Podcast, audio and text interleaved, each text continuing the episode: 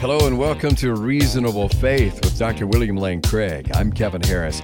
Today we're beginning a special series on a recent conversation Dr. Craig had with Dr. Michael McClymond of Rethink 315 before a live audience. This was at one of their events. And you're going to hear some things from Dr. Craig that you may not have heard before as he talks about his history and his lifetime of work. In fact, I've known Dr. Craig a long time, but had not heard some of the integral moments in his life that he reveals in this conversation. We've divided it up into a series of podcasts, so stay close and don't miss them.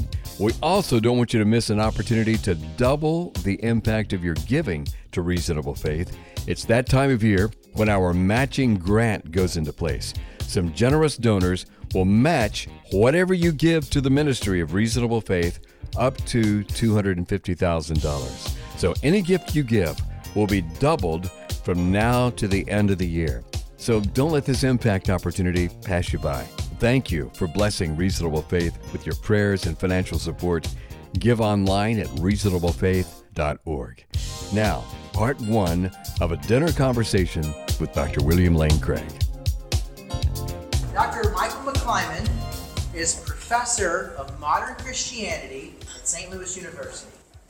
Mike's written or edited a dozen volumes that treat Christian theology, North American religion, world Christianity, comparative religion, and biblical studies. Dr. William Lane Craig is the visiting scholar of philosophy at Talbot School of Theology and professor of philosophy at Houston Christian University. He has authored or edited over 30 books, including The Kalam Cosmological Argument, Assessing the New Testament Evidence for the historicity of the resurrection of Jesus, theism, atheism, and, the, and Big Bang cosmology, God, time and eternity, as well as over 100 articles in professional journals of philosophy and theology. We got this from your assistant.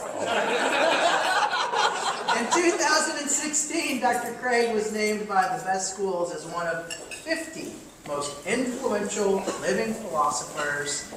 Give it up, you guys, for Dr. Michael Thank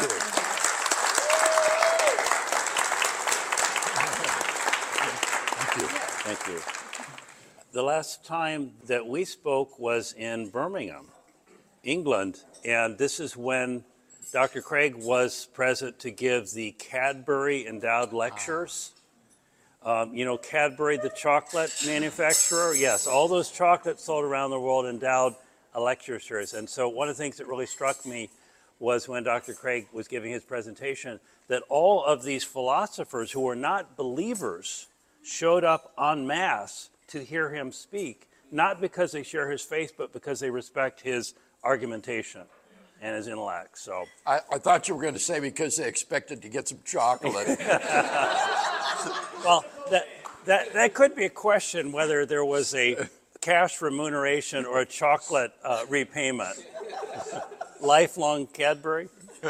Cadbury. Um, let's, let's go back to the beginning. Uh, and I don't mean the beginning of the universe, I mean the beginning of William Lane Craig. Um, was there a first point in your life? We heard of how you responded to the gospel at age mm-hmm. 16, but can you recall a first moment when you were functioning as an apologist, when there was a non believer who was asking a question, you were responding to that? What, what, describe that moment. Being from a non Christian family, I had to explain the reason for this radical change in my life. And particularly burdening to me was my younger brother. And I wanted to be able to give him reasons for faith. Um, and so, right from the beginning, I was interested in that, but it was not well informed. It was when I went to Wheaton that I began to form the vision of having a ministry, of sharing the gospel in the context of giving an intellectual defense of the Christian worldview. So I really owe it to those four years of uh, intellectual and spiritual formation at Wheaton College. Were you, were you presenting arguments for the faith to fellow Wheaton students who were questioning, or were there people not in that community no, who were was, raising it issues? was the, the emphasis at Wheaton was the integration of faith and learning. That you don't put your faith in one pocket and your brains in the other pocket and never let them see the light of day at the same time. Rather, you try to develop a Christian Weltanschauung, a Christian world and life view that would include a Christian perspective on philosophy, on the arts, on the sciences, um, on literature, and so forth. So it was my formation at Wheaton that gave me the, the vision and the burden of sharing the credibility of the Christian world and life view with non Christians. Uh, I felt called to evangelism, but it was at Wheaton that the particular shape of this evangelism took place. Was that the era of Dr. Holmes? Was he there? Arthur yes. Holmes? Arthur Holmes was uh, one of my professors of philosophy, and also Stuart Hackett, who wrote The Resurrection of Theism, the book that changed my life and the whole direction of my life by defending the Kalam cosmological argument. Uh, I had been taught by my theology professors at Wheaton that there were no good arguments for God's existence, that they'd all been refuted. And even though that didn't seem right to me, I thought, well, surely these highly educated professors know more than I do. And so when they say there are no good arguments for God's existence, they must surely be correct. So at Wheaton, all we had in the late 60s, early 70s was a kind of negative apologetic inspired by Francis Schaeffer. That is to say, if God does not exist, then you show the disastrous consequences for uh, life, society, art, culture, everything goes down the drain. Well, that kind of negative apologetic only shows how bad things are if Christianity isn't true, but it doesn't give any positive reason to think that it is. Um, but when I was about to graduate from Wheaton, I was browsing the college bookstore, and they had a clearance table, and on the table was this book by Stuart Hackett called The Resurrection of Theism. And I bought it, and then after graduation that summer, I began to, to read it. And it was an eye opening experience because here Hackett was defending arguments for the existence of God and responding to every conceivable objection that I could possibly think of. And the centerpiece of Hackett's case was what later came to be called the Kalam cosmological argument. And I was so gripped by this that I thought if I ever get a chance to do a doctorate, I want to write my doctoral dissertation on this argument. I want to settle in my mind if this is a sound argument for the existence of God. And that's eventually what happened at the University of Birmingham under John Hick. And uh, out of that came this argument that I dubbed the Kalam cosmological argument, and which I've used now for decades in debates and lectures on university campuses across the world. You've answered one of the questions I was going to ask, which was about how you became interested and involved in the cosmological argument. What about the other early focus on the resurrection of Jesus? What was the origin of that? You know, that's interesting, Mike. That actually came out of the years that Jan and I spent on Campus Crusade for Christ staff. When I graduated from Wheaton, uh, we had a chapel speaker one day challenge us to take a couple of years out of our education and to wring out the sponge that had been soaking up all this knowledge during those four years uh, in practical ministry. And I thought, well, that sounds like a good idea. What could I do? And the answer seemed obvious to me Campus Crusade for Christ. So I joined the staff of Campus Crusade for Christ for two years, and it was there that I met Jan at Arrowhead Springs, and we fell in love and were married. Uh, and shared a common vision of helping to fulfill the Great Commission together. And one of the principal speakers of Campus Crusade for Christ in those days was Josh McDowell. And Josh, in his Evidence That Demands a Verdict, placed great emphasis on the historicity of Jesus' resurrection and the, uh, the case that could be made for it. Well, none of my Bible professors at Wheaton had ever said anything like this, that there could actually be evidence for events like the resurrection.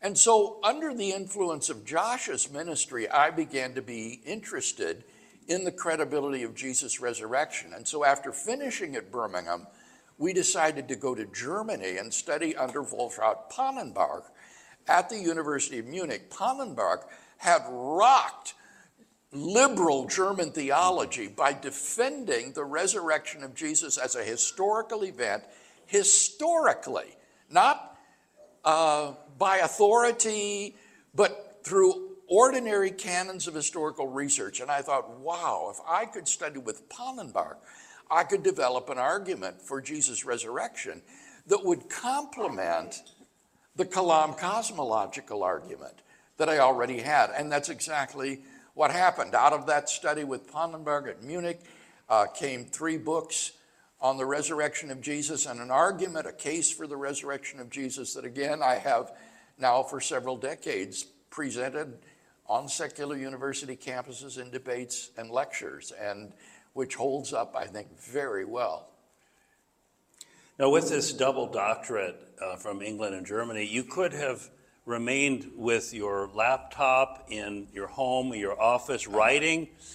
What, what's, the, what's the genesis of the debates that you've been involved in? Ah. How did you decide to, to venture forth in such uh, high profile settings, yeah. debating the world's leading non believers like Christopher Hitchens and, and many others? Mm-hmm. I, in high school, I participated in four years of high school debate activities. For me, it was a sport, an intellectual sport, and I could represent my school. I actually lettered in debate, you know, where some guys letter in football or basketball. I lettered in debate. And then when I went on to Wheaton, I continued for four more years of debating on the intercollegiate debate circuit all over the country. And so I loved debate. For me, this was uh, uh, just a wonderful intellectual exercise. And I thought that when I graduated from Wheaton, I had participated in my last debate, that I would never compete again. And then what happened was I started getting invitations from Canadian university ministries to debate uh, in Canada on topics like humanism versus Christianity, or does God exist, or did Jesus rise from the dead? And the very first debate I ever had was at the University of Calgary in 1982 with Kai Nielsen, the atheist philosopher. And um, these debates, what I found out was whereas maybe a few score might come and hear me give a lecture, hundreds of students would come out to hear a debate. Even thousands of students would pack these auditoriums to hear a debate. And what I realized was the debate was the forum for evangelism today on the university campus because students are very skeptical of a one sided presentation where all you hear is a Christian speaker. But when there's a level playing field and ardent advocates of each position are on the stage and given equal time and equal opportunity, students will come out in thousands to hear that kind of exchange. And just what inevitably happened, Mike, is that these non Christian philosophers and scientists and biblical scholars would just show up unprepared. They thought they're going to just make hamburger out of this Bible pounding fundamentalist. and so they trot out their notes from their Philosophy 101 intro course and then after I'd answered them, they pretty much had nothing more to say. And so they just start repeating themselves and then resorting to personal attacks and emotional uh, appeals to the students. And so these debates normally turned out to be really one sided. And the, sometimes the atheist groups on campus would complain. They'd say these, these things were a setup by the Christians. they deliberately picked a weak opponent so that Craig could win. I don't think I ever won a debate in the eyes of these atheist students. I, I only didn't lose, you know, because the other guy was even worse. Uh, but in fact, in many cases, it was the atheist club on campus that picked the opponent. And we always picked the top guy on campus or they would bring in a guest speaker. So, as you say, I have debated most of the principal atheistic and agnostic figures in our contemporary culture. Hmm. Is there, if I can follow up on that, is there kind of a high water mark in terms of your own personal experience that you look back at a particular debate? You know, setting? there have been several that have been really memorable. One of the most memorable was the debate that I had at the Cambridge Union at the University of Cambridge in England. This was a British style debate, not an American style debate.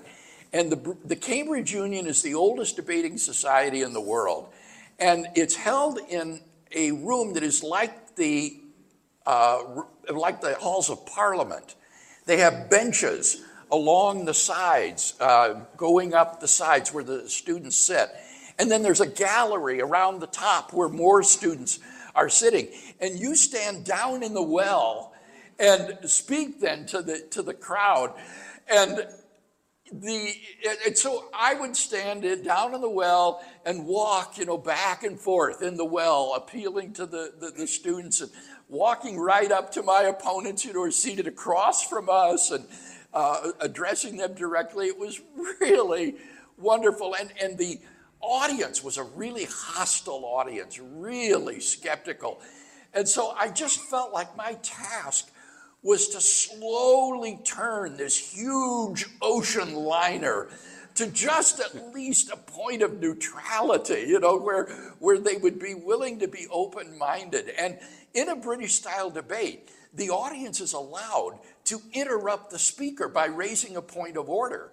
And you have to call upon them at least two times during your speech. So students would say, point of order, and interrupt, you know, and then I have to stop and and, and respond to them spontaneously. So it was really, it was, it was exciting, it was challenging, and it went just really well. And as the students exited the building, the way they vote is they have two doors at the hall. One says aye, and the other says nay. And you vote by exiting through the door that you think won the debate. And then afterwards, we retired to the student lounge upstairs, which is a sort of bar area. And uh, while the votes were counted, and then after a while, uh, the secretary of the debating society comes in ringing a brass bell like this and announcing the debate. And she says, The House has carried the motion this evening. We were the House, so we actually won that debate that evening. Yeah. It was it was one for the ages, really a wonderful memory. What about the no-show Dawkins, Oh, Oxford? yeah. I mean, that's gotten a lot of press. Now, that was at Oxford University, Right. by contrast. The first was at Cambridge. We, they rented the Sheldonian Theater at Oxford, this great old hall, and they challenged Richard Dawkins to a debate with me. And he resolutely refused. Over and over again, he would give different excuses for why he didn't do it. And the Christian group rented banners on the sides of the public buses running around through Oxford. And, and these, uh, what did the banners say? It's something about, uh, you know, will, will Dawkins show up? Come and find out September 8th at the Sheldonian Theater. Um, uh, something like that. You know, maybe there's no Dawkins. I think that's what he said. and these buses even apparently went by and stopped in front of Dawkins' house as on the route. And, and well, he, of course, he didn't come. And so they had a place set for him with his chair, and they had his nameplate on the desk. And at the last minute, the moderator says, Is Richard Dawkins in the house? He can still come down and take his place. Is he here? You know, and everyone was silent. he wasn't there, so they removed his nameplate. And then I presented. And what they had then was a panel of three Oxford University professors who were atheists. And these three guys responded to me instead of Dawkins. So it was three against one now. but as is usual, they were terrible. You know, they, and so again, the evening just went really well. It was it was a great time. Mm. I read an article later that someone was interviewing Dawkins about something unrelated and just mentioned your name. They said, I saw the muscles in his face tense up. oh, I talked to somebody too who interviewed him for a documentary they were doing. And they said during this documentary, as they filmed him, they said, What do you think of William Lane Craig's response to you? And they said, He said, Turn off the mic. And then they turned it off and they said he just laid into me. You know, he was so angry. Mm-hmm. Uh, so they, they said, obviously, it touched a raw nerve. now, you know, I got to say, though, Mike, I may actually be on the stage with Dawkins at Pepperdine University in January. Oh, really? Yes, the Pepperdine University Christian group has got an event budget of $450,000. And they're bringing in me, Bishop Robert Barron, Jordan Peterson, Alex O'Connor, the cosmic skeptic. Uh, they said that Neil deGrasse Tyson has agreed to come, and that Richard Dawkins um, is also open to coming. So this would be Again, an incredible event if it All, all together at the same time? Yes, Is it like a panel? Whoa. a big panel of all of us. You're going to have 100 million hits on that. yeah. So eh, keep your eyes out. You know, I'm not holding my breath, but it could happen. Now, just just before we leave the, the debates, have you gone you've gone outside of the of Europe and North America at all? Have there been debates in other parts of the world? And was different kinds of experiences there? Just wondering. A, a little bit. Um, I, I, would only debate in an English speaking. Well, I, I, take that back now. I've done it in German. I've had debates in German, in Germany, so mm. I, I have done that. But other than that, in Australia, mm-hmm. I had a series of debates with Lawrence Krauss oh, that were yeah. very memorable. Four debates in Sydney, Brisbane, Adelaide, and Melbourne. Um, and then uh, also in South Africa, uh, at the University of Pretoria and Johannesburg, uh, I had debates with uh, a Muslim uh, theologian there on Islam and Christianity, and, and another one as well. So mm-hmm. I have done a smattering outside. I had one in Hong Kong, mm-hmm. of all places, with a Buddhist. It was this woman Buddhist priest, and she had a shaved head you know, completely bald and wore these saffron robes and things. And we had a debate on Buddhism and Christianity. Uh, and so it was, it was fantastic. Just so interesting that the variety of opportunities I've had to, to debate colorful people. Well, that's a good stopping point for today. We'll stop right there. Part two coming up next time on Reasonable Faith with Dr. William Lane Craig. Thanks for being here.